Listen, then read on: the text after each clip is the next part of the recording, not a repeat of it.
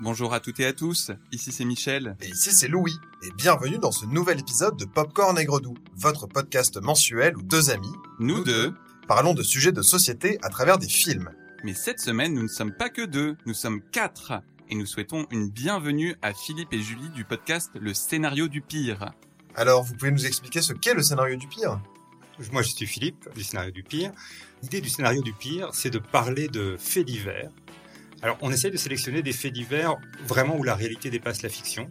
Euh, Donc, on va pas forcément chercher des choses trash, mais on va chercher des choses qui sont étonnantes et atypiques. Parfois, on va même essayer de trouver des protagonistes qui sont un peu euh, neuroatypiques. Euh, dans ces faits divers. Et puis, on se dit aussi que les faits divers qu'on choisit feraient des bons films. Et l'idée, c'est de terminer par un casting et un soundtrack pour chacune des histoires vraies que nous racontons. C'est un super podcast. Oui, Merci. nous on aime Ah bah beaucoup. D'ailleurs, on recommande l'épisode hors série sur les Power Rangers. Ah, Celui-là, yes. Ouais. C'est un peu mon enfance. euh, Ah oui, bah oui, les années euh, 90. C'est ça. Ah, voilà. Euh, en gros, dès qu'on a échangé avec eux, le courant est super vite passé et on s'est dit, mais faisons ensemble un Popcorn Aigre Doux. Et en plus, ça nous permet d'aller faire un petit tour en Belgique, ce qui est toujours sympa. Bienvenue. Ah oui, on est à Bruxelles aujourd'hui. Et comme leur spécialité c'est le true crime, on a cherché à parler d'un sujet et de films qui s'inspirent de faits réels. Et c'est comme ça que Philippe, ici présent, est venu avec l'idée d'un des films dont nous allons parler aujourd'hui, Compliance. Et à partir de ce film nous est venue l'idée du thème de l'épisode d'aujourd'hui, l'obéissance et la soumission à l'autorité. Rassurez-vous, on ne divulgage pas dans Popcorn Aigre Doux. Bon, là, c'est un peu particulier parce que le film est tiré d'un fait réel et le film est vraiment très fidèle au fait réel qu'on va raconter. Mais on va parler du fait réel, peut-être pas des ressorts cinématographiques qui vont ressortir de ça. Euh, mais en gros, on prend un sujet de société et on part de deux films qui en parlent. Euh, et puis on ouvre sur tout un tas d'œuvres différentes, des films, des BD, des livres, des jeux vidéo, des expériences muséales et que sais-je encore, qui font un rappel à ce thème précisément. Et Compliance, donc, c'est un film qui s'inspire d'un fait divers de fou furieux. Et Philippe et Julie vont nous le raconter tout à l'heure à ce micro. Comme d'habitude, on va commencer par un petit topo savant sur l'obéissance et la soumission à l'autorité. Mais avant d'aller plus loin, trinquons, même si en fait on a laissé les, les boissons au frigo, mais plus tard, qu'est-ce qu'on va trinquer plus tard? Bah, je vous ai ramené des petites bières un peu plus atypiques euh, qui sont évidemment belges, mais qui tabassent un petit peu. Donc, Ben merci beaucoup. la non peut-être qui est. euh, On va peut-être attendre la fin de- Ouais. Oui, on va, on va attendre la fin de l'enregistrement. Nous on a Oui, ramené des petits jus de fruits euh, typiques de France, notamment un, un jus de raisin pétillant, c'est un chalon, c'est ça? Et aussi un jus de pomme de Bretagne. C'est ça. Mais c'est vrai que les Brussels Beer Project ont l'air vraiment bien et la non peut-être aussi, mais Ah oui, bien envie. On vous donnera des nouvelles de ces bières au prochain épisode. Et- Euh, et c'est donc parti pour le topo savant. Topo savant. La Seconde Guerre mondiale, je pense que tout le monde voit bien ce dont il s'agit. La montée du nazisme, les 60 millions de morts, so- soldats ou civils, le débarquement en Normandie, les bombes atomiques, Et malheureusement, la Seconde Guerre mondiale a vu naître le projet génocidaire le plus important de son temps et suivant une logique industrielle.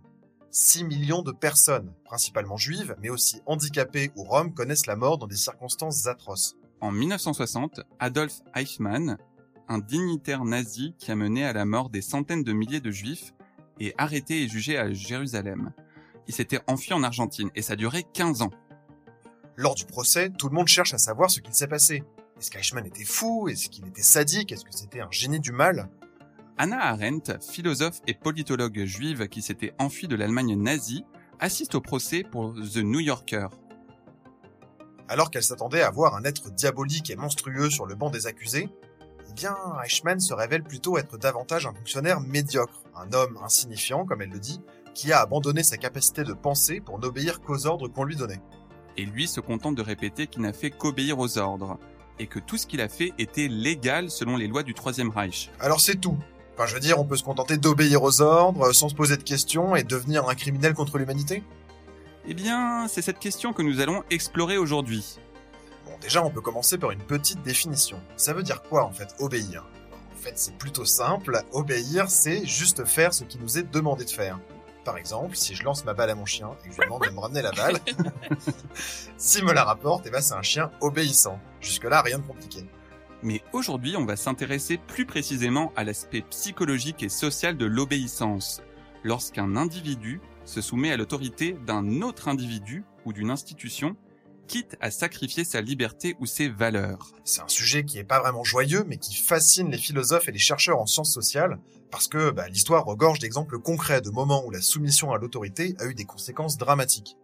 L'élément crucial de l'obéissance, c'est l'autorité exercée par celui qui donne les ordres. Dans les années 60, un psychologue américain, Stanley Milgram, va réaliser une expérience qui marquera les esprits. L'expérience de Milgram. Je suis sûr que vous en avez déjà entendu parler sous une forme ou sous une autre. Mais en gros, l'idée c'est d'évaluer le degré d'obéissance d'un ou d'une américaine lambda face à l'autorité. Par exemple, Michel. Oui. Imagine. Ouais. T'es un peu en galère de thunes, tu vois le journal, et là, tu repères qu'en une demi-journée, tu peux te faire 4,50$. Ouais, c'est pas mal, ça fait à peu près 60 euros aujourd'hui. Pas mal pour un samedi. Et en gros, c'est pas compliqué ce qu'il faut faire. Et ben, ou tu poses des questions, ou tu réponds. Tout simplement. Ok. En tout cas, c'est ce qu'elle dit.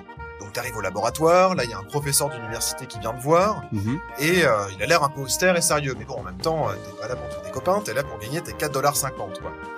Puis, dans la pièce, il y a aussi un autre mec d'une trentaine d'années qui est là, et euh, qui on vous annonce que vous allez devoir vous répartir les rôles entre celui qui va poser des questions et celui qui va y répondre. Donc tu pioches un bout de papier, et là, à coup de bol, c'est toi qui vas poser les questions. Et puis ça va, moi je suis pas trop nul en culture G. euh, j'ai quand même fait Sciences Po, Aix-en-Provence, moi. Et euh, c'est quand même plus sympa de poser les questions, en fait. Donc bon, tu t'installes face à ton camarade et tu lui poses des questions. Vous êtes juste séparés par une vitre. Et il y a une seule règle par contre, tu vas poser des questions, s'il Ouais. répond bien, il se passe rien. Ouais. Et s'il se trompe, là tu dois appuyer sur un petit bouton. Et c'est un choc électrique qu'il va recevoir. Aïe. Alors rassure-toi, au début c'est rien du tout, hein, c'est à peine une piqûre d'insecte. Mais au fur et à mesure des erreurs, bah, quand même, faut qu'il apprenne et donc il faut augmenter la dose. Je te jure, ça fait partie de l'expérience. Et euh, attends, et si moi j'ai pas envie de le faire, euh, là euh, l'autre euh, il hurle quand même hein, quand j'ai dépassé les 200 volts.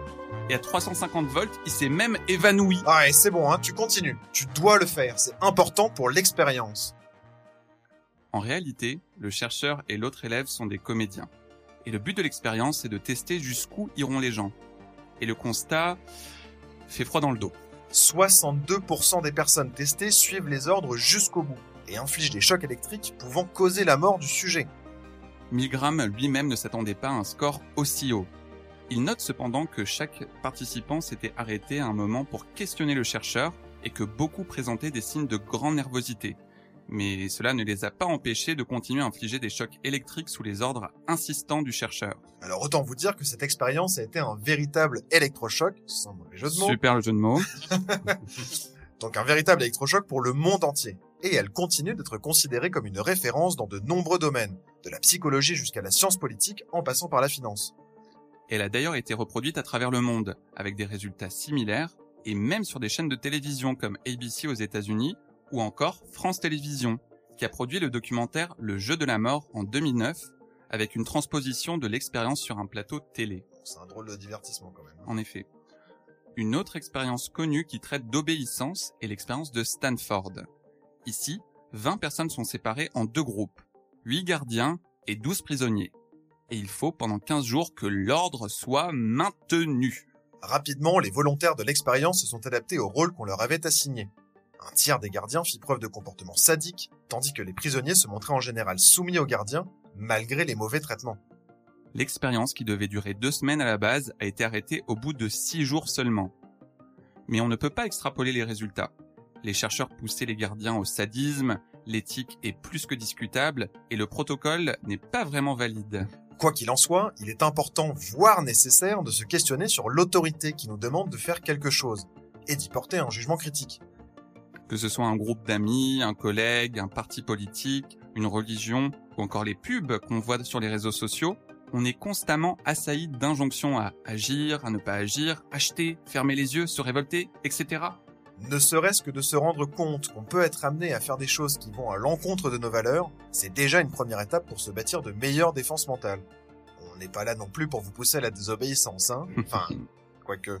Même si ça pourrait faire un chouette sujet d'épisode futur. J'avoue.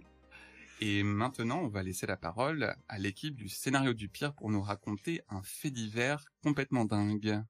Donc notre histoire se déroule dans l'après-midi et la soirée du vendredi 9 avril 2004 à Mount Washington, petite ville ouvrière du Kentucky. Louise Ogborn, 18 ans, est employée au McDo local depuis que sa maman malade a perdu son emploi quatre mois plus tôt. Elle y gagne 6,35 dollars. Louise est une étudiante studieuse et exemplaire. Elle fréquente l'église, elle fait partie des scouts. Elle se destine à des études de médecine et est décrite comme quelqu'un de très gentil. Elle a travaillé toute la journée et elle est sur le point de finir son service au McDo de Mount Washington. Donna Summer, presque comme la chanteuse, hein, 51 ans, l'assistante manager du fast-food, lui demande si elle ne peut pas faire quelques heures sup vu qu'un de ses collègues est malade et qu'ils sont en sous-effectif. Louise accepte. Ça lui fera des sous en plus et elle n'est pas du genre à laisser tomber ses collègues en galère. Peu après 16h30, Donna reçoit un appel. Un homme se présente comme l'officier Scott. Il explique à Donna qu'une plainte de vol a été reportée au McDonald's de Mount Washington. Son ton est calme et autoritaire. Il demande à Donna s'il y a une jeune femme de race blanche aux cheveux bruns dans le McDo. Ces quelques éléments peuvent faire penser à Louise Ogborn. L'officier précise que la jeune femme correspondant à cette description est soupçonnée du vol du porte-monnaie d'une cliente lors de son premier shift du jour. Il explique qu'ils sont débordés au commissariat, mais que d'après sa responsable, Donna allait pouvoir l'aider à régler le problème. Face à ces soupçons, l'officier Scott demande qu'une fouille soit organisée sur place. Il dit qu'il est par ailleurs en contact avec la supérieure hiérarchique de Donna chez McDonald's. Et l'affaire est une affaire mineure et c'est peut-être superfétatoire d'envoyer un agent de police sur place. La présence de l'officier Scott par téléphone permettra de procéder aux vérifications nécessaires. Donna Summer convoque Louise dans son tout petit bureau équipé d'une caméra de surveillance. Tous les événements qui vont suivre seront filmés, mais sans le son. Louise est confrontée à un choix, soit elle accepte de se faire fouiller discrètement dans le bureau, soit elle sera emmenée au commissariat pour être fouillée sur place. Louise, qui n'a rien à se reprocher, choisit le commissariat. Et à ce moment-là, le policier demande à parler directement à Louise et parvient à lui faire changer d'avis. Conformément aux instructions de l'officier Scott, Donna lui demande de se déshabiller et de placer ses vêtements dans un sac. Louise pleure, mais s'exécute et se retrouve en sous-vêtements. Donna retourne et secoue chaque pièce de vêtement de Louise pour y trouver le porte-monnaie. Et l'officier exige que les sous-vêtements de Louise lui soient également retirés. Donc elle se retrouve entièrement nue et frigorifiée. L'officier Scott fait une nouvelle révélation à Donna. La jeune employée n'est pas soupçonnée que de vol. On pense qu'elle est également une consommatrice et une petite trafiquante de produits stupéfiants. Ces vêtements sont donc potentiellement des preuves, car des traces de drogue y seront probablement retrouvées. On lui demande de lui confisquer ses vêtements, de les mettre dans un sac en plastique et dans un endroit sûr pour d'éventuelles analyses. Donna s'exécute et va déposer le sac de vêtements dans sa voiture sur le parking du resto. Mais elle permet quand même euh, à son employé de se couvrir avec un petit tablier de chez McDo. Ouais. Heureusement. Louise supplie Donna de l'emmener au commissariat pour qu'elle puisse expliquer, mais Donna refuse. Des employés vont se relayer pour seconder Donna dans son rôle d'enquêtrice, mais on est vendredi soir, il c'est le rush au McDo et il n'y a pas assez d'employés. L'officier exige un homme pour la remplacer. Donna va faire appel à Jason, c'est un des cuisiniers du fast-food, et Scott demande à Jason de retirer le tablier de Louise et de décrire son corps, mais Jason refuse et quitte le bureau, il retourne à ses tâches. Mais il n'appelle pas la police, il reprend simplement son boulot. Donna se retrouve à nouveau seule avec Louise, et il faut trouver un autre homme. Donc l'officier Scott, l'officier Scott demande à Donna si elle est mariée. Elle ne l'est pas, mais elle a un fiancé nommé Walter Nix Jr. Walter est un exterminateur professionnel, un fervent chrétien, un coach d'une équipe de basket pour enfants. Scott ordonne à Donna de demander de l'aide de son fiancé. Vers 18h, Walter Nix se rend au McDonald's. C'est un quadragénaire, il est père de deux enfants, il est obèse, il a pas trop de cheveux. Donna le laisse seul avec Louise, donc sous la conduite de l'officier Scott, qui, serait, qui est toujours au téléphone. Et Louise est quand même à poil sous son, tablier, faut pas l'oublier. Walter, persuadé d'être en communication avec la police, il va suivre les instructions de la voix. Il restera dans le bureau avec Louise pendant deux heures et demie. Ce qui se passe dans le bureau est à peine croyable. C'est téléguidé par son interlocuteur. Nix va d'abord imposer à Louise de danser nue et de faire des jumping jacks. Il lui impose ensuite une fouille corporelle très poussée, qui inclut une fouille de ses orifices. Elle est ensuite invitée à s'asseoir sur les genoux de Nix et de l'embrasser sur la bouche afin qu'il puisse vérifier que son haleine n'est pas alcoolisée. Louise refuse timidement et c'est sa seule tentative de rébellion, ce qui lui vaut une punition sous la forme d'une fessée brutale de 10 minutes consécutives, punition qui est ordonnée par l'officier Scott. 10 minutes au bout desquelles Louise se retrouve dans un état de dissociation traumatique. Menacée par une reprise des coups et apeurée à l'idée de perdre ce job qui lui apparaît essentiel pour soutenir sa famille, elle sera forcée à une fellation sur Walter Nix ce qui est horrible et ce qui est dingue, c'est de se dire que pendant ce temps-là, le McDo continue de fonctionner normalement. Pendant ces deux longues heures, Donna fera des allers-retours dans le bureau sans qu'elle ne se rende compte de la moindre chose. Louise va à chaque fois se recouvrir du tablier. Euh, à chaque fois que Donna passe dans le petit bureau. Louise tente de la supplier de la laisser partir, mais Donna exécute les ordres de l'officier, demandant fréquemment quand est-ce que la patrouille arrive. Walter Nix doit quitter le McDo un peu avant 20 heures, et en sortant, selon ses déclarations ultérieures, il se rend immédiatement compte de la gravité de son acte. Une fois dans sa voiture, Walter appelle un de ses amis et lui dit qu'il vient de faire quelque chose de très mal. Un autre employé est appelé pour prendre le relais de Walter, s'appelle Thomas Sims, mais il est moins docile. Il ne se conforme pas aux instructions qu'il trouve absurdes et questionne la validité de ses méthodes d'enquête. Méfiant, il va voir Donna, qui, choquée, décide d'appeler sa supérieure, qui était soi-disant en double appel avec cet officier, l'officier Scott. Donc elle, Donna contacte enfin elle-même sa supérieure hiérarchique, qui n'est bien entendu au courant de rien. La conversation avec l'officier Scott va désormais couper court et il raccroche assez vite. Donna, horrifiée, comprend enfin qu'elle vient de se faire piéger. Toute l'équipe débarque dans le bureau, aide Louise à se rhabiller et Louise tremblante demande si elle doit quand même venir travailler le lendemain.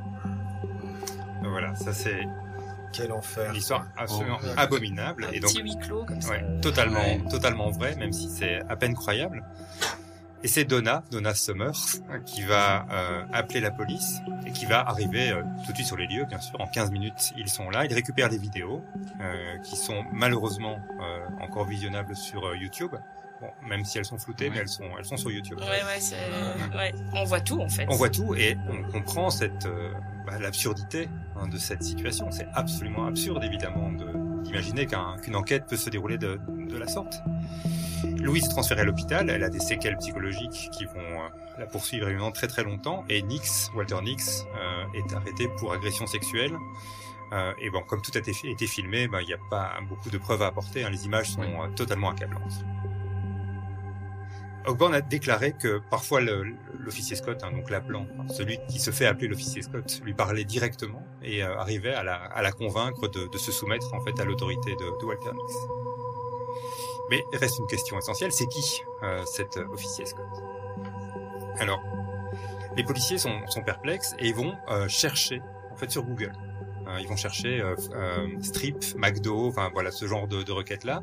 Et en fait, ils vont se rendre compte qu'il y a plein d'affaires similaires. Donc on a affaire à un criminel en série qui appelle visiblement plutôt des fast-food, hein, des McDo, des Wendy's, pour pour ce genre de, de, de requêtes là. Donc à chaque fois en se faisant passer pour pour un policier et demande des choses totalement absurdes, mais visiblement, ça n'est pas la première fois que ça n'est pas la première fois que que les gens vont s'exécuter et suivre les instructions de ce faux policier. Alors, je ne vais pas rentrer dans le détail de l'enquête, mais alors il y a une fonctionnalité qui permet de retrouver le numéro de l'appelant. Donc, on, va pouvoir retracer euh, l'appel. L'appel vient d'une cabine téléphonique dans un supermarché à, Panama City, en Floride. Donc, je rappelle que l'histoire se passe dans le Kentucky, hein, donc euh, c'est pas quelqu'un qui était en train de regarder par la fenêtre. Donc, on est à 1000 km de Mount Washington. Une fois que l'endroit est identifié, là, les policiers vont mettre euh, la main sur des, des images de caméras de surveillance, reconnaître un uniforme, l'uniforme appartient à une entreprise qui s'appelle la CCA, donc la Correction Corporation of America, donc une société privée qui gère euh, des, prisons. Et voilà, par euh, les subtilités de l'enquête, on va tomber sur un homme euh, de 38 ans, marié, père de cinq enfants, qui s'appelle David Stewart. La police va perquisitionner chez David Stewart. En fait, il habite un, trailer park, hein, donc sorte de, caravane résidentielle typiquement américaine. Euh, ils vont retrouver une carte prépayée qui a servi à appeler neuf fast-foods différents dans d'autres euh, affaires. Et ils vont aussi trouver des dizaines de, de candidatures euh, pour des, des postes d'officier de police. Donc on, on, on se rend compte que c'est quelqu'un qui est absolument fasciné par le métier de policier. Voilà, donc on a le coupable. Ça me paraît, ça paraît évident. Le 30 juin 2004, Stewart est arrêté, mais lui nie toute implication. Il est extradé au Kentucky, mais il sera libéré sous caution euh, immédiatement. Et euh, son procès aura lieu, mais plus tard, parce qu'il faut d'abord juger Summers et Nix. Donc Walter Nix et Donna Summers se retrouvent d'abord sur le banc des accusés. L'avocat de Nix va demander la clémence pour, euh, pour son client. Bon, pas facile à plaider. Hein. Euh, mais donc Walter Nix n'a pas de casier judiciaire. Il a un QI qui est très très faible. Hein, il a un QI de 83, donc euh, c'est pas, pas très malin. Euh, c'est pas très Non, il est pas de la déficience, quand même. ouais. Pas Il trop a pas inventé. Voilà, c'est. Ouais. C'est un membre apprécié de la communauté et il a tout de suite manifesté du remords. Ça, c'est ce que plaide l'avocat, bien sûr. Euh, et l'avocat présente les expériences, euh, notamment l'expérience de Milgram, pour dire voilà, c'est normal, les gens se soumettent à l'autorité. Ça n'a pas été une exception pour Walter Nix. Mais ça n'a pas tout à fait euh, convaincu le, le, le juré et ça n'a pas convaincu euh, Louise, euh, qui, a, qui a déclaré J'ai perdu ma dignité, ma fierté et mon innocence. Je veux qu'il réalise qu'il n'est plus considéré comme la bonne personne qu'il pense être. C'est un esprit faible qui a craqué et m'a blessé à cause des mots d'une autre personne. Et c'est vrai que le zèle de, de Nix dépasse quand même un peu l'entendement. Quoi. Donc, euh, voilà. Il a il a l'air d'avoir quand même un peu apprécié avoir son Ouais, pouvoir. Exactement, ouais. Effectivement, il y a une sorte de... Même, même s'il y a une, ré- une réalisation après coup, euh, dire, Ouais, c'est ça. euh, il a quand même fait des trucs horribles, quoi. Et donc Louise, bah, qui se destinait à devenir médecin, bah, elle a plus la force en fait psychologique de devenir médecin, donc elle a été vraiment très très abîmée par euh, par l'affaire. Donc au final, Nix est condamné à 5 ans. Summers, elle s'en sort bien. Elle a un an de, de probation. Ensuite, il y a le procès de Stewart en 2006, et alors, contre toute attente, on considère que les preuves contre lui ne sont pas suffisantes. Et donc Stewart euh, sera tout simplement euh, libéré, mais euh, ne sera plus poursuivi pour aucune des autres euh, affaires. Et il faut savoir aussi que après qu'il a été démasqué dans cette affaire, tous les appels euh, ont, Oui. ont- Se sont ont- arrêtés. enfin, se sont arrêtés. Exactement, Voilà. ouais. Et c'était quand même pendant 12 ans. Plus de Oui. 70, euh, plus de 70 employés qui ont été manipulés dans Ouais, 30 c'est États fou. différents Ouais. des États-Unis. Donc c'est pendant 12 ans, il a réussi à, à faire faire des choses obscènes. euh. Ouais, sans être pris et sans jamais payer, quoi. Ben pour, oui, euh, ouais, ouais, ça, quoi. c'est complètement fou. Et alors, selon euh, bah, une analyse psychologique que j'ai entendue par ailleurs, il semblerait que les gens de, qui travaillent dans des fast-foods sont plus facilement manipulables parce que les fast-foods conditionnent euh, par des règlements de travail extrêmement précis à, à obéir de façon très aveugle aux instructions. Et donc c'est pour ça, semble-t-il, qu'ils choisissaient des, des fast-foods pour tomber sur des gens très très facilement euh, malléables. Ok, ah ouais. Et souvent, il y a des- c'est aussi des jeunes, des étudiants, Oui. des gens qui ont peur de perdre leur emploi Ouais, parce ouais. que c'est Mais il faut quand même avoir un esprit euh, complètement, enfin, je sais pas, machiavélique pour euh, penser à un plan tout comme ça. Enfin, c'est. Ouais. Bah, fou. si les gens exécutent, lui, il a aucune, Ouais, enfin, il y a ouais. aucune conséquence, quoi. Donc lui, il parle juste, et puis si, si on, Hmm. on fait ce qu'il dit, bah, Mais ce qui est fou, c'est quand même le bénéfice pour lui. Enfin, il voit pas. Non, il a voit pas, donc c'est c'est vraiment, vraiment le plaisir ouais, le pouvoir. le pouvoir. Ah, exactement, Ouais. c'est vraiment une, ouais, effectivement, la- et peut-être ce fantasme d'être un policier, donc de se retrouver Ouais, dans ouais. cette situation-là. Donc, Ouais. ouais. Et alors, bah, il y a eu un dernier procès. euh, c'est le procès de McDo. Donc McDo a été Ouais. poursuivi parce que comme il y a eu beaucoup d'appels précédemment, mais il a fallu euh, réclamer en fait de l'argent à McDo qui n'avait pas prévenu ses employés qu'il y avait ce genre de d'escroquerie, enfin, je sais pas, de scam euh, qui se qui se produisait. Et euh, alors, ce qui est normal, c'est que Louise a, a reçu donc d'abord 6 millions de dollars et finalement seulement seulement 1 million de dollars en, en appel. Mais Donna Summers a reçu plus de 1 million de dollars en première instance et 400 000 dollars quand même en seconde instance. Donc elle a été indemnisée par McDo parce que McDo En ne l'avait pas. euh, ouais, exactement. Ok. Donc même Donna a été indemnisée par McDo. Ouais. Je trouve que là, pour le coup, elle s'en sort vraiment bien Ouais. et euh, elle le méritait pas. Oui, parce que Nix avait été inculpé, mais elle, elle avait eu, euh, à un moment, elle a été condamnée. euh, pour- Elle a été condamnée à un an de probation, donc euh, ouais. voilà, c'est très très léger Ouais. euh, comme comme peine, mais je trouve vraiment trop léger, euh, bien sûr. Mais donc voilà, de nouveau en se réfugiant derrière, euh, Parce qu'elle a enfreint des, des, des règles de McDo. elle a enfreint des règles de McDo qui lui ouais. alors, vaudront d'ailleurs d'être licenciée. euh, par par McDo parce que on ne peut pas faire rentrer quelqu'un dans un bureau de McDo. Et Voilà. non, il y avait aussi Ah pas ouais de fouille à nu. Et pas de Oui, fouille à nu. de fouille. Voilà, mais bon. Heureusement, euh, mais- Elle le savait pas. Ouais. Et pour elle, elle a, elle a aucun remords, en fait. Voilà. Même dans des interviews, là, bah, bon, bah, Non, non, c'est ça- effectivement, elle a pas beaucoup de remords. Et donc, bah, c'est cette histoire qui est euh, en fait l'inspiration du film Compliance. Ouais. Qui d'ailleurs reprend cette histoire de manière assez fidèle. Ouais. Oui. Euh, Ouais. Je trouve. Voilà, les noms ont été changés. Ça n'est pas, ça n'est pas McDo. Hein, Ils n'ont pas voulu. euh, C'est mettre en- Chickwich. Voilà, c'est ça, exactement. mais mais pour le reste, oui, c'est très Mm. très c'est très fidèle. C'est un film très très difficile à regarder. Et qui marque, ouais, vraiment. Ouais. euh, Ouais, Euh, qui le te met- oppressant, un peu, ouais. un film qui a été réalisé d'ailleurs en 2012, c'est ça? C'est ça qui a pas bien marché.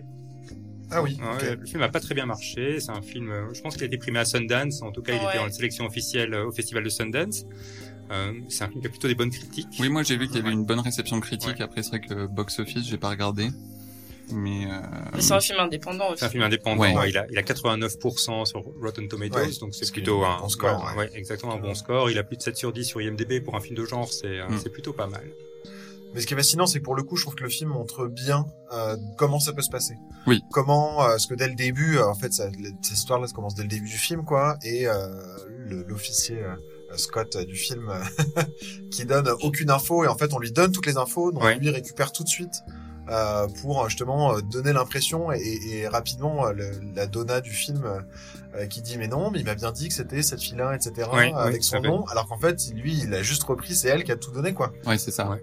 Et, et elle se rend pas du tout compte quoi à quel point elle s'est fait euh, hyper vite euh, manipuler dans, dans cette histoire. Ouais, juste en répétant la, la dernière chose que la personne a dit, en disant oui, oui, euh, Rebecca, c'est bien ça, c'est Mm. bien la personne qu'on Ouais. cherche. Et euh, et tu vois que l'engrenage se, se met en route et comment c'est aussi progressif.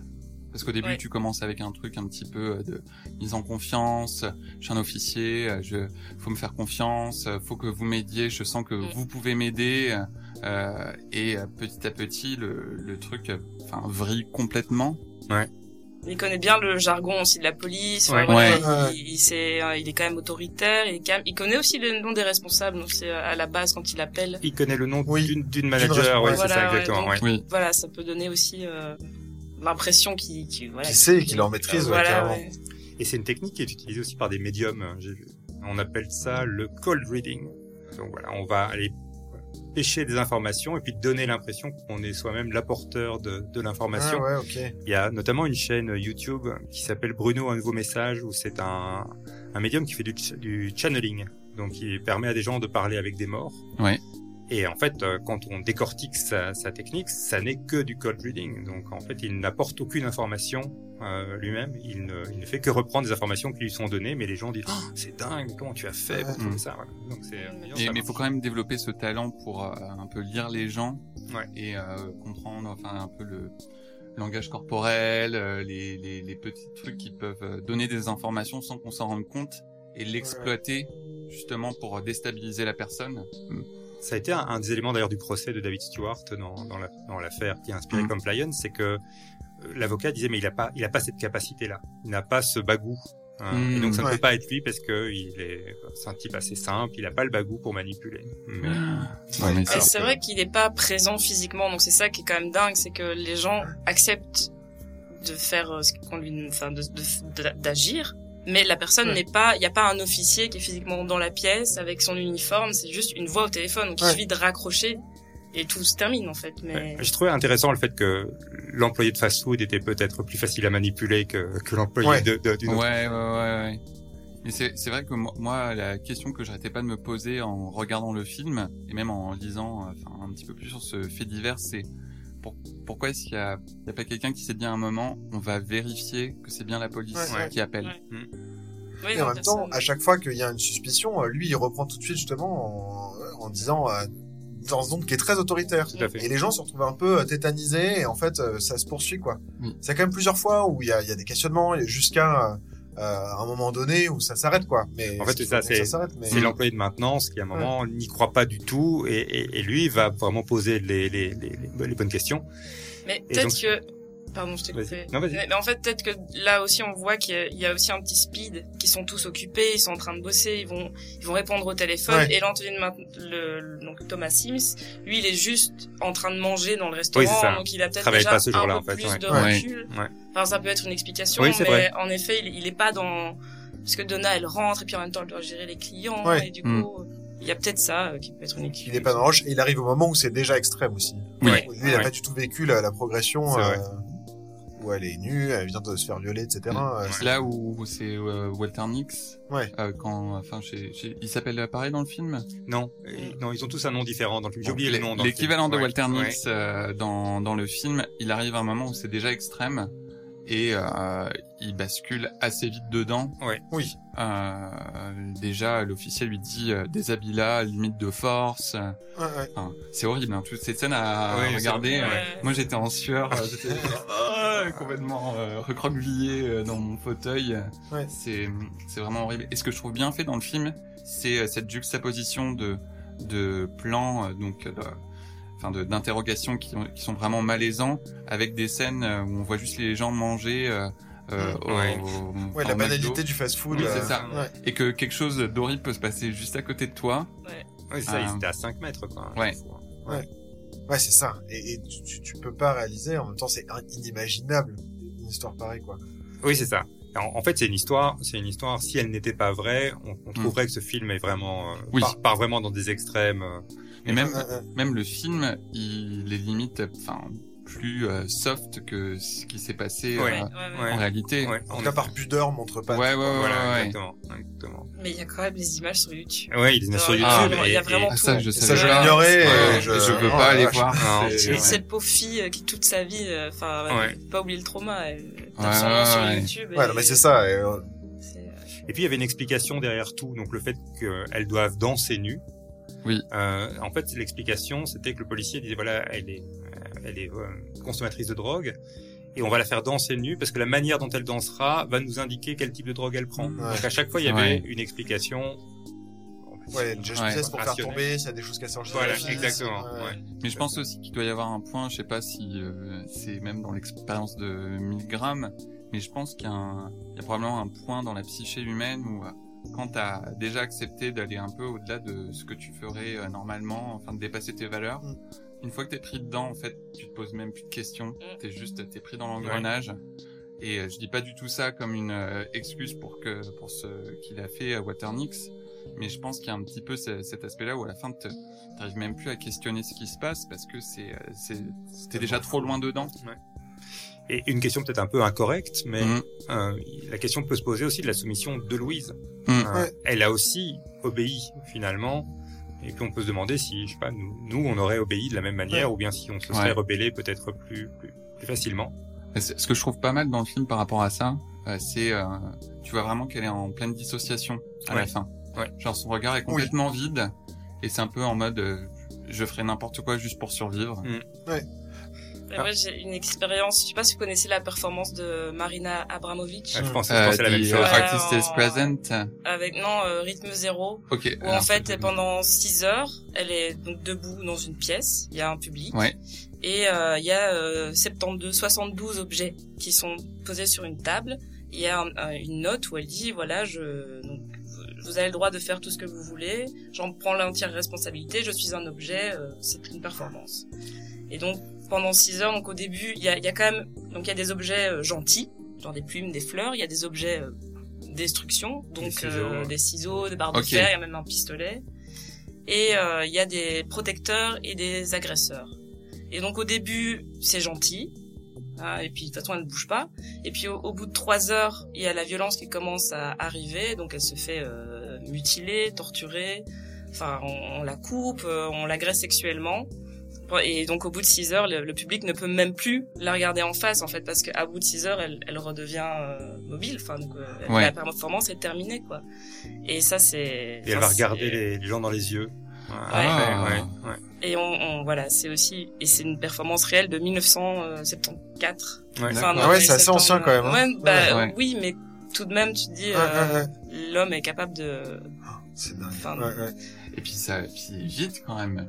De se dire qu'on peut vriller si, enfin, si rapidement. Ouais, C'est pas, c'est pas du conditionnement sur des années, tu vois. Non. Non, non, euh, non, c'est au bout de 6, devrait être au bout de 3 heures. Mais regarde l'expérience de Stanford. La, la- le premier acte de torture, c'est après 30 heures. Ouais. Ouais, C'est quand même 30 heures, c'est rien, quoi. Complètement fou. Ouais, Ouais. Ouais, dans un contexte Ouais. donné, en fait, on te permet, voir, on t'incite un peu, et ben hop, on y va, quoi, à fond. euh. Donc le jour, le deuxième jour, en fait, déjà, ça, ça commençait, quoi. Ouais, ouais, Mais- Deuxième jour sur 15. Quoi. Ouais. Et D'ailleurs, avec euh, les, sur l'expérience de Stanford, on a regardé un film bah, que tu, tu nous avais conseillé, Das Ouais. Experiment. Ouais, ouais. Euh, on l'a regardé euh, hier. Enfin, moi, je l'ai regardé hier. Ouais.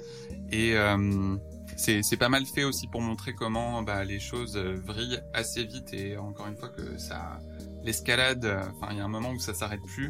Moi, je dirais même que le film va un peu trop loin à la fin, Ouais. Ouais, ouais. où tu sors un peu, tu sors du crédible.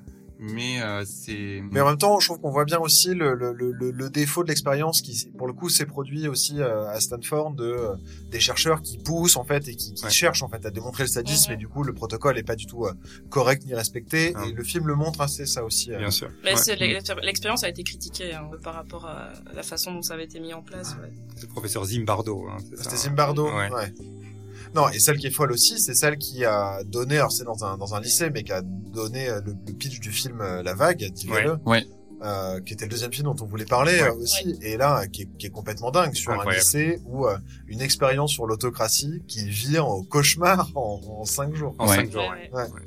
C'est vraiment, c'est un fou. Donc, c'est un film allemand de Denis Gansel, Oui. euh, qui est sorti en 2009. Attends, je revérifie 2008. les notes. 2008. et qui donc parle euh, dans un lycée allemand d'une classe euh, qui euh, doit faire des projets sur euh, la sur les expériences politiques et donc euh, il y avait le prof de sport qui voulait faire un projet sur l'anarchie parce que c'était un peu plus son trip euh, rocker etc qui se retrouve avec l'autocratie Euh, et donc en plus pour l'Allemagne il y a un peu un, un passé aussi autour de ça Oui, il y a un Euh, côté tabou. Et, euh, et donc commence à travailler autour de ça et décide de faire une expérience un peu sociale avec les élèves en disant bon on va mettre en place une, une autocratie quoi où moi je serai le, le, le, le leader le Führer et on va voir euh, ce que ça va donner et ça tourne pas très bien Non, ça tourne pas bien. Alors c'est c'est aussi une histoire vraie. Ouais. Donc euh, c'est euh, c'est une histoire vraie qui s'est passée un peu moins mal que dans le film. Ils ont arrêté avant aussi. Ils ont arrêté après cinq, après cinq Après jours. cinq ouais. jours, Ouais. ouais. Mais euh, et qui a eu lieu aux États-Unis je qui a eu crois lieu aux États-Unis, c'est en, Cali- en Californie. hein. Palo Alto. À Palo Alto, c'est ça, à. Palo Alto. Ouais. Eh ouais. Eh oui. C'est- un lycée, donc il avait quoi, 15, 15 18 ans. C'est ça. Et le professeur s'appelle Ron Jones et c'est devenu un, un, un speaker assez assez célèbre. hein. donc il parle beaucoup de, de ça encore aujourd'hui. Ok. Euh, parce que son- l'expérience lui-même n'avait pas senti venir euh, cette, cette déviance aussi euh, aussi rapide. En fait. Il a vraiment réussi à créer un état fasciste dans une classe Ouais. en trois jours.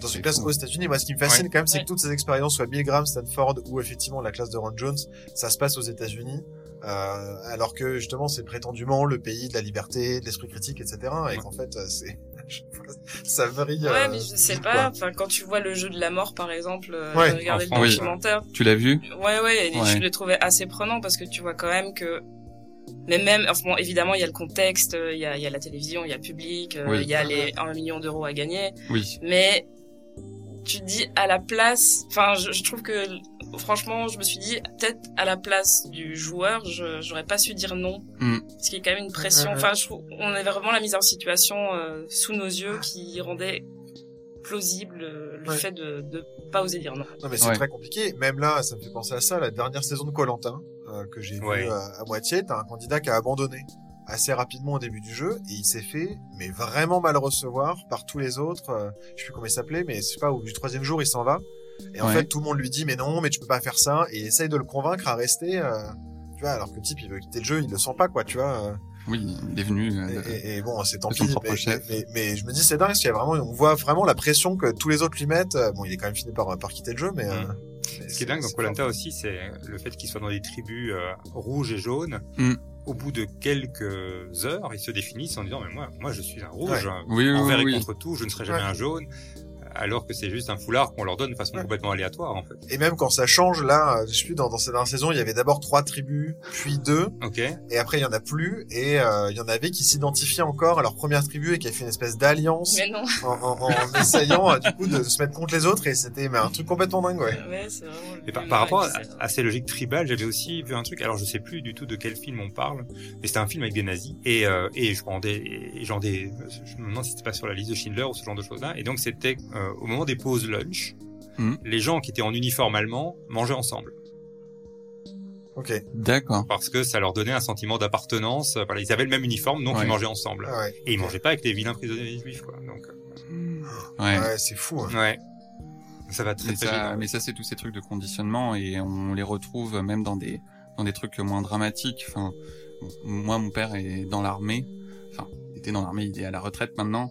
Et euh, tu vois que c'est un, un milieu où aussi ils sont constamment conditionnés pour bah, pouvoir obéir aux, aux ordres parce Ouais. que c'est vital pour eux Ouais. dans certaines conditions sûr, ouais. de pas se poser de questions, mais du coup il y a plein de trucs, de d'épreuves physiques que tu vis ensemble, de euh, de trucs de repas ensemble, de chants, Enfin, et ça on le voit aussi un petit peu dans la vague, Oui. j'ai trouvé, où euh, ne serait-ce que apprendre à marcher ensemble sur le même rythme, euh, ça ça hack un peu ton cerveau, Mm. Ouais. et d'un coup t'as l'impression de faire une, une unité, euh, c'est super intéressant. En même temps, tu te dis, on est trop facilement manipulable. Bah oui, oui. parce J'ai un peu désabusé ouais, là-dessus. non, c'est. Mais du coup, dans le, la vraie expérience, ils avaient aussi un salut, c'était comme ça. Ils avaient une petite main, euh, bon. Genre un peu une tête de dinosaure. Ben, euh, ils, ils avaient une petite main, euh, enfin le, le bras à moitié plié avec Ouais. euh, une petite bouche. Je sais pas comment euh, Ouais. comment expliquer. Et donc ils avaient ce geste qui a été euh, mis en place sous forme de salut qu'ils devaient faire à l'extérieur. Et au bout de, du deuxième jour déjà, enfin non, en, en tout cas à la fin de l'expérience, après cinq jours, il y avait quand même 200 adhérents Ouais. sur une classe de 30 personnes de base. hein. Ouais. Donc ils ont contaminé Ouais, en fait ouais. euh, Et ils ont largement au-delà Ouais. euh, de l'expérience de base, quoi, Ouais. ce qui était complètement inattendu. et ils ont créé une police secrète entre eux. Et donc ils ont commencé à faire de la délation et à arrêter ceux qui ne voulaient pas adhérer, enfin, mais sans que le professeur ne, ne demandait ça. Donc le Ouais. leader de la personne qui était euh, là, euh, Ouais. le leader. Ouais. ouais. Et t'es même pas au courant, ouais. De, Non, de- il était de même pas au ça. courant, donc euh, ça va vite quoi. ça va, ça va super vite parce Oui. de nouveau on parle. voilà, c'est c'est pas une semaine, quoi. C'est quelques jours et en Ouais, quelques ouais. jours il y a une police secrète, euh, des punitions. Oui, il y Euh, avait des- il y un avait système de violence, punition ouais. avec de la violence. Et, euh, et, et voilà. Et donc il y a, il y a un téléfilm d'ailleurs qui a été. Alors je, je connais pas le titre, mais il y a un téléfilm de 1981 qui a déjà été réalisé, qui est très très fidèle pour le coup à l'histoire, à l'histoire vraie. Euh, Mhm. Donc euh, voilà, Divell prend pas mal de liberté sur la deuxième Ouais. moitié euh, de, du film avec. euh, voilà, c'est ça, on n'est plus du tout pas Oui. dans la réalité. Heureusement d'ailleurs parce que ça, ça finit quand même Oui. pas très bien. voilà. Oui, ça se termine pas très bien, c'est le moins qu'on puisse dire. Ouais, c'est clair. Est-ce qu'il y a d'autres euh, œuvres qui vous ont que enfin que le thème vous a évoqué euh, par exemple moi j'ai pensé à, à Squid Game vous l'avez vu? Ouais, j'ai vu. Que... Moi, j'ai Ah. pas vu, par contre. bon ben il y a un peu aussi Mais cette idée de comment euh, des gens un peu désœuvrés euh, peuvent être transformés en des meurtriers tout Oui. simplement Ouais. Euh, avec une promesse d'argent mais euh, à la fin tu te rends compte c'est même plus le, le truc de l'argent. Non. c'est plus euh, ouais c'est un peu se jouer sur la survie euh, sur le enfin c'est c'est moi j'ai j'ai bien aimé mais j'ai des, j'ai des critiques vis-à-vis de Squid Game mais j'ai trouvé que ce côté-là était euh, assez bien euh, montré euh, comment tu pouvais facilement manipuler les gens pour euh, pour les pousser au-delà de éthiques euh, enfin, je sais pas si, si d'autres personnes l'ont vu ici Ouais, moi j'ai vu, ouais, tout à fait. Oui, je suis d'accord. Après, j'ai un peu, j'ai un peu eu du mal, effectivement, à cause des invraisemblances euh, Ouais. de, de scénario. Ouais, ouais. Oui, bon, qui, du après, coup, ça, bon, voilà. ça va, vi- ça va vite dans le n'importe Voilà. quoi. Euh, même au niveau de la, la critique sociale, euh, j'ai trouvé que c'est, ça y allait peu léger, vraiment quoi. oui. Ouais. avec des gros sabots. Mais euh, Non, mais tout à fait. Mais d'ailleurs, bah, ça me... parce que Squid Game c'est un peu montré, mais euh, ce côté qu'on voit aussi dans la technique de manipulation, où à partir du moment où on a passé un certain cap, c'est difficile de revenir en arrière. Ouais. Mm. Parce que ça veut dire admettre qu'on est l'idiot, qu'on a fait l'idiot pendant euh, tant de temps, et c'est Mm. quelque chose qui a été utilisé dans les sectes, par exemple, ou avec les gourous, ou même, euh, je sais pas, des choses du type euh, secte écologique ou des choses comme ça, de euh, à un moment donné, c'est difficile de revenir en arrière, ou même dans le management, quoi, avec des, Ouais. des, des choses, euh, d'outils de management qui en fait correspondent à rien, les tests, euh, euh, couleurs, etc. Moi, j'en ai fait un des trucs comme ça dans Ah des oui, boîtes. ouais. Ah bah D'ailleurs, ça me fait penser à Ouais. un, un film qui m'avait beaucoup beaucoup marqué. Alors, je sais plus s'il est, je pense qu'il est argentin. et ça s'appelle euh, El Metodo. Ok. Euh, et donc c'est un, un film sur euh, un, un recrutement.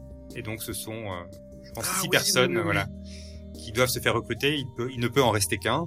Euh, et donc les- ces gens vont devoir s'éliminer entre eux. euh, et donc il y a une montée en puissance de la cruauté qui est absolument incroyable. Alors qu'au début, effectivement, ils savent pas trop quoi faire. Ouais. On sait pas d'ailleurs très clair ce Mm. qu'ils doivent faire, comment ça va se passer, etc. Mais euh, ouais. Et donc ça devient manipulation. Enfin c'est à couteau tiré. euh, c'est vraiment un film très dérangeant euh, aussi, mais, mais très bien fait. Ouais, ça m'évoque aussi, il y avait un jeu vidéo comme ça, je, je sais pas si vous y avez joué, qui s'appelle Papers, Please. Non. Non. Ah oui, tu m'en as parlé. Euh, donc vos papiers s'il vous plaît en français, euh, où on joue un garde-frontière d'un pays euh, fictif de l'ex-Union soviétique. Et euh, on, donc on, on reçoit les gens avec leur passeport et on doit décider de les laisser passer ou non. Ah, mais c'est horrible. on peut euh, dialoguer avec eux. et C'est horrible.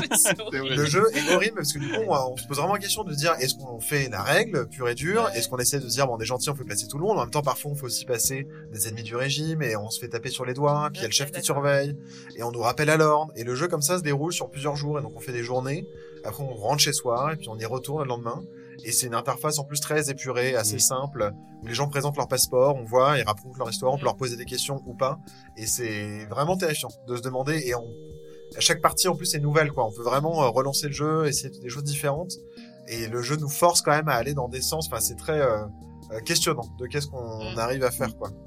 Moi, il y a une œuvre, mais qui n'est pas un film, mais qui est une série, Oui. qui pour moi est culte. C'est vraiment, je pense, euh, sur mon top 3 des, des séries de tous les temps. C'est une très très vieille série qui s'appelle Le Prisonnier. Oui, est c'est une série de- britannique. britannique de la fin des années 60 avec Patrick McGowan. Et c'est l'histoire d'un espion qui, euh, qui- il a visiblement démissionné. Il se fait endormir dans son appartement par un gaz qui passe sous sa porte. Il se réveille dans la réplique parfaite de son appartement dans un village de vacances dont il ne peut pas sortir et où tout le monde est à la fois un prisonnier et un geôlier. Ok. Et voilà. Et c'est un, Ouais. euh, une série sur cette manipulation mentale, sur euh, sur la manipulation parfois qu'on exerce sur soi-même. C'est absolument remarquable. C'est visuellement complètement fou. C'est le truc avec la boule géante les Exactement. Ah oui, exactement. rover, la boule rover, ouais, qui va, c'est une grosse bulle qui vient rechercher les, les fuyards. Ouais. Alors on est, on est parfois à la limite de l'absurde, mais, mais ça, ça pose pas mal de questions sur notre Mm. justement la soumission, et on a un personnage qui, qui semble être un personnage complètement insoumis, euh, qui ne veut pas être un numéro. Mm. hein, c'est la, je ne suis pas un numéro, je suis un homme libre. C'est voilà la, la phrase qu'on entend dans, dans le générique de début. Ok. Ah. Voilà, je recommande vraiment Le Prisonnier. C'est un chef-d'œuvre, euh, un grand chef-d'œuvre de la, de la série, très très novateur, même si c'est très très daté en termes de en termes d'image, très années 60. Voilà, ça reste très très intéressant. Ouais, Ça donne assez envie, ouais. Ouais, ouais, Ouais. vraiment. Regardez ça. Non, mais je sais que ça fait partie des, des grosses références de séries un peu, euh, un peu science-fiction. Oui, c'est ça. euh, On est on est pas loin de la aussi science-fiction. de thriller, de mindfuck. Oui, un mindfuck certainement. ouais, ouais, ouais. Est-ce que c'est l'heure des questions? Bah oui. Euh, alors, nous on aime bien se poser des petites questions euh, Ouais. perso, donc euh, vous êtes euh, les bienvenus d'accord. à participer. Euh, c'est pour un, un peu raccrocher le, la partie personnelle en, en plus des films. Par exemple, Julie, est-ce que tu es du genre à donner des ordres? Euh, ça peut m'arriver quand je suis dans le cadre, euh, par exemple, du, du boulot ou, je- ou dans un endroit où je me sens légitime. Mais euh, je vais euh, plutôt essayer de le faire de façon bienveillante, enfin pas euh, en, en mode petit chef. Mais je, je peux l'être, oui. Je peux être un peu autoritaire, oui. Ouais. Ok. Voilà. Mais gentiment, hein. Je confirme que Louis est très à l'aise à donner des ordres. Mais à questionner, euh, j'accepte tout à fait le, le questionnement de ce que j'ai envie qu'on fasse. Ça, c'est lui qui dit. Mais euh, sinon, euh, Philippe, quel est ton rapport à l'autorité? Ah, moi, j'ai un vrai problème à, à l'autorité. Ok. Euh, donc j'ai j'étais dans beaucoup beaucoup d'écoles différentes euh, à, à cause de ça pendant- quand j'étais plus jeune. Donc j'ai un rapport très très compliqué à, à l'autorité. Alors pour tout dire, je suis dans le spectre euh, Asperger, Ok. euh, ce qui rend la relation à l'autorité parfois encore plus complexe. Donc je la questionne beaucoup et ça m'a ça m'a porté préjudice Ouais. euh, pas mal dans ma vie quoi. Ok. En même temps, c'est intéressant, Ouais. mais c'est pareil, j'ai un peu, euh, alors je me suis toujours retrouvé dans la position soumise, quoi, ou euh, l'autorité, ou accepter. Et, euh, et j'ai fait un gros travail, notamment de thérapie aussi autour de ça. Euh, et aujourd'hui, je pense qu'il y a des trucs, enfin, j'ai quitté aussi des boulots à la suite de ces thérapies-là. Euh, en me disant, il y a des trucs, en fait, qu'il faut plus accepter, quoi, et questionner. Et sinon, euh, ouais, c'est, c'est, en tout cas, c'est un sujet, moi, qui, Ouais. qui me questionne vachement. Ah, moi, j'ai- dans le boulot, un jour, on m'a, on m'a engagé pour un, un job que j'ai accepté. Et puis j'arrive dans le job Et on me dit, mais tu sais, il y a quelqu'un qui, qui faisait le job avant que tu arrives. Et donc, le premier acte que tu dois faire, c'est licencier cette personne. Quoi? Oh la vache. Donc, en, en jour 1. Euh, Mais c'est et- Ouais, horrible. c'est horrible, Ah, horrible. ouais. Et j'ai pas eu de recul. J'étais juste j'étais plus jeune, j'étais assez immature. J'aurais, je le ferais pas aujourd'hui, Hmm. mais je l'ai fait. Euh, mais sans avoir rien à lui reprocher. Je, je, enfin, c'est une femme, je la connaissais pas. Ouais, ouais, ouais. Euh, et, en- et en l'occurrence, je l'ai recroisé après dans ma carrière. C'est quelqu'un de très compétent. Enfin voilà. Et donc j'ai licencié quelqu'un euh, parce qu'on m'a demandé de le faire. Et euh, voilà. Donc Au ça c'est un ordre jour, que Le- je regrette vraiment Test d'avoir. ultime Ouais. du premier jour. Ouais, non, mais. Mais ça te met, ça te met dans une position oui, de soumission dès le premier jour et c'est c'est horrible. Ouais. mais c'est c'est fou comment il y a toujours ces jeux de, de pouvoir et de, de rapport à l'autorité hyper malsain qu'on retrouve au boulot. Enfin, je veux dire, euh, peu importe les milieux. Bon, nous, on était dans, dans le monde du spectacle vivant et on a plus de vécu des situations pas très chouettes qu'on va mettre sur le dos de grandes personnalités d'artistes. Ouais.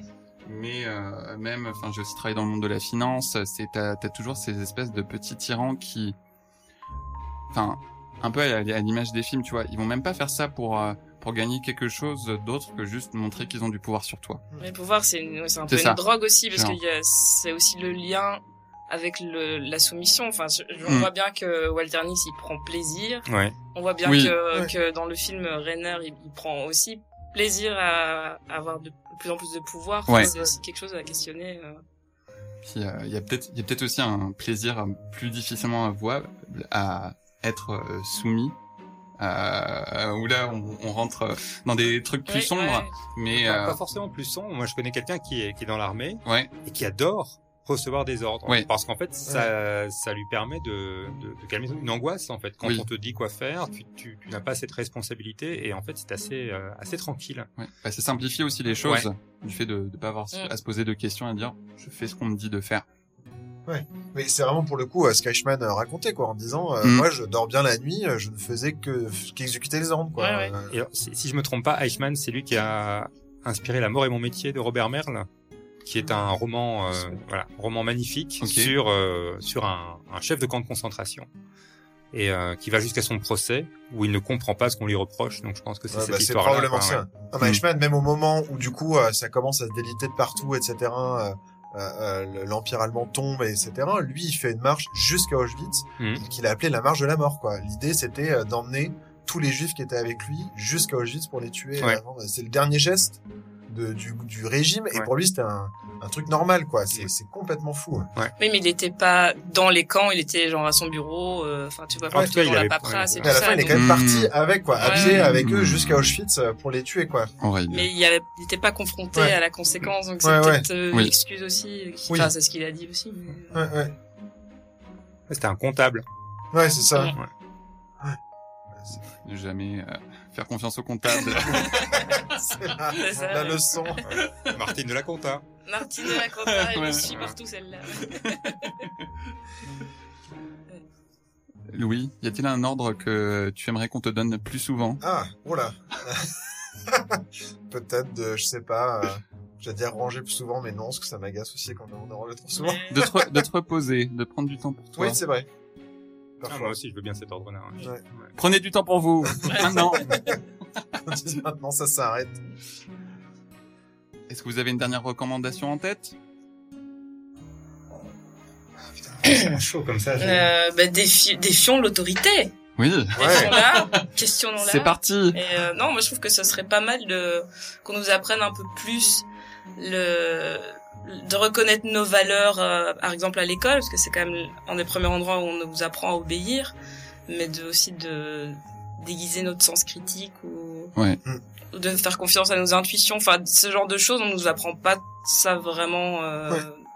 Enfin, même ouais à l'école. Ouais, voire, même- voire même, Oui. ouais, l'école, ce qui me fascine, c'est qu'il faille demander pour aller aux toilettes, quoi. Oui, voilà. c'est- Oui. Ouais, vraiment la, la soumission aussi du corps, euh, où euh, il faut demander pour, pour, pour aller aux toilettes quand on a besoin, quoi. Il y a vrai. pas tu peux pas juste te lever discrètement, enfin. Du coup, moi, à la fac, pour le coup, c'est un truc qui se fait, quoi, de se lever discrètement et de partir Oui, et de ouais. revenir, quoi, parce que t'es là pour suivre les cours et pas pour, euh, enfin, je sais pas. Mais Ouais. c'est vrai que c'est quand même déjà une figure d'autorité, le prof sur l'élève. Ouais. Mm. Ah, et, ouais. Mais comme vous l'avez dit au début aussi, euh, le fait d'être, euh, bah, de connaître ses expériences, ça peut être euh, peut-être un premier pas pour, euh, pour se questionner soi-même par Oui. rapport à, Mhm. au rapport qu'on a à l'autorité et peut-être être euh, moins soumis à l'autorité la prochaine fois. C'est vrai que moi j'ai eu une expérience comme ça euh, une fois où je me baladais à Aix-en-Provence et je- où je me suis fait euh, manipuler par quelqu'un dans la rue, je me suis fait escroquer et euh, en gros tu sais les gens qui te disent euh, qu'ils travaillent pour une association et ils finissent par te faire cracher euh, énormément d'argent euh, pour euh, te vendre deux sucettes. Bref. Et euh, je sais pas, je me suis fait, je me suis fait entourlouper et euh, ça m'a mis super mal et du coup j'ai continué mon tour à Aix-en-Provence où pendant une heure et demie j'ai euh, j'ai genre bouillonné euh, tout ça à l'intérieur de moi et je suis allé revoir le type et euh, j'ai explosé devant lui j'ai fait vous m'avez manipulé. C'est avec la voix tremblotante. Non, vous m'avez manipulé. En plus j'avais pas d'emploi j'ai fait je suis sans emploi et vous vous avez vous avez pris mon argent. Finalement il m'a rendu la moitié de l'argent. Ah, bah c'est bien déjà. mais euh, n'empêche cette euh, cette expérience un peu traumatisante, bah, ça m'a amené à plus me questionner, à me dire en fait si s'il y a quelqu'un qui te dit un truc et ça te met mal à l'aise, t'as le droit de le questionner, t'as Ouais. le droit de dire stop, même juste prendre une pause, de respirer, de dire en fait euh, non je je me retire de cette situation. Ouais. Euh, voilà, et ben c'est maintenant l'heure de se dire au revoir. En tout cas, euh, merci beaucoup Oui, euh, d'avoir euh, aussi provoqué ça. Merci à vous. Ouais, oui, c'était Ouais. trop cool. Ouais. Ouais, Mm. carrément. Super chouette. Nous c'est notre première collaboration. Ouais. Et euh, ça nous donne envie d'en faire davantage, mais c'était vraiment super chouette. On vous rendra l'invitation. euh, on se dit peut-être pour Halloween. Ouais, Ah bah, grand, carrément. Ouais. Carrément. Et du coup, où est-ce qu'on peut écouter le scénario du pire? Bah, partout, hein, Oui. donc sur toutes les bonnes plateformes où on peut écouter des podcasts, en tout cas donc euh, Spotify, Apple, euh, Google et toutes les autres. Euh, voilà, il suffit de chercher le scénario du pire. euh, et euh, donc voilà, On a bientôt une saison 2 qui Ouais. arrive pour euh, septembre. exactement. Mais ça, vous avez terminé la saison 1 là, avec quoi Voilà. Il y a 8 épisodes Il y a eu aussi 9 épisodes. Neuf Ouais. épisodes. Avec Et- les bonus pour Ouais, ça, exactement. Ouais. Et, euh, et donc on repart pour une euh, saison de 9 épisodes à partir de septembre et euh, on a hâte parce qu'on a des histoires qui sont assez incroyables. Ouais. ouais. Gros dossier. Ouais, des gros dossiers. Ouais, trop bien, on a très très hâte. Et on peut aussi vous trouver sur les réseaux sociaux. J'ai vu que vous avez créé un Instagram. Ouais, c'est tout Facebook. nouveau. Oui, euh, Super. j'ai créé un Instagram, Ouais. c'est tout nouveau. Ouais. Euh, on a on a une page Facebook. Ouais. Euh, voilà, on n'est pas on n'est pas des hyper actifs des réseaux sociaux, mais on, on accueille volontiers On- on les gens et voilà, exactement. On aime aussi beaucoup votre logo. Ouais, Hein, la- carrément. La petite image avec les poupées. Alors Ouais. c'est une photo que que j'ai prise euh, au musée du jouet à Bruxelles. Ah, Donc super. euh, voilà, ce sont deux poupées qui sont des poupées du musée du jouet. Trop cool. Ouais. c'est clair. Non, mais il y a un côté masque aussi. Enfin, je Ouais, ouais, c'est- ouais. C'est assez cool. Et vous alors? Eh bien, nous, on est aussi disponible sur toutes les plateformes de podcast. Mais oui. On va pas vraiment faire de pause estivale d'ailleurs euh, pour Popcorn et Gros Doux. Oui. Peut- euh, non. Il t'a donné un ordre tout à l'heure. tu ne feras pas de pause estivale. Exactement. Ça va être les, les ordres qui se On va confondent. peut-être faire une pause estivale pour On, va voir. On- euh, Lorsqu'on aura monté cet épisode, on aura décidé si on fait une pause estivale ou Ouais. non. Non, mais voilà, en tout cas, Popcorn et Gros Doux va se poursuivre jusqu'à la fin de l'année, en tout cas Oui. sur ce format-là. Et puis on verra après euh, ce qu'on fera euh, aussi Oui. nos. Exactement. Euh, et ben, merci d'avoir écouté cet épisode. On espère qu'il vous a plu. Retrouvez tous nos épisodes sur votre plateforme de podcast préférée. On vous invite aussi à aller découvrir donc le scénario du pire avec Philippe et Julie. Merci encore. Merci Merci. à vous. Vous trouverez donc sur toutes les plateformes de podcast. On vous invite aussi à aller découvrir les autres podcasts de Studio Flamboyance, notamment Matrimoine, un podcast qui nous amène à réfléchir à ce qui est transmis par les femmes. La saison 2 est d'ailleurs en préparation. Et oui, suivez-nous sur les réseaux sociaux, likez partout où vous le pouvez et partagez, c'est vraiment quelque chose d'utile et qui nous aide. Popcorn et Gredou est un podcast de Studio Flamboyance créé et produit par Michel Rommel et Louis Duruflet. À très bientôt Bisous bisous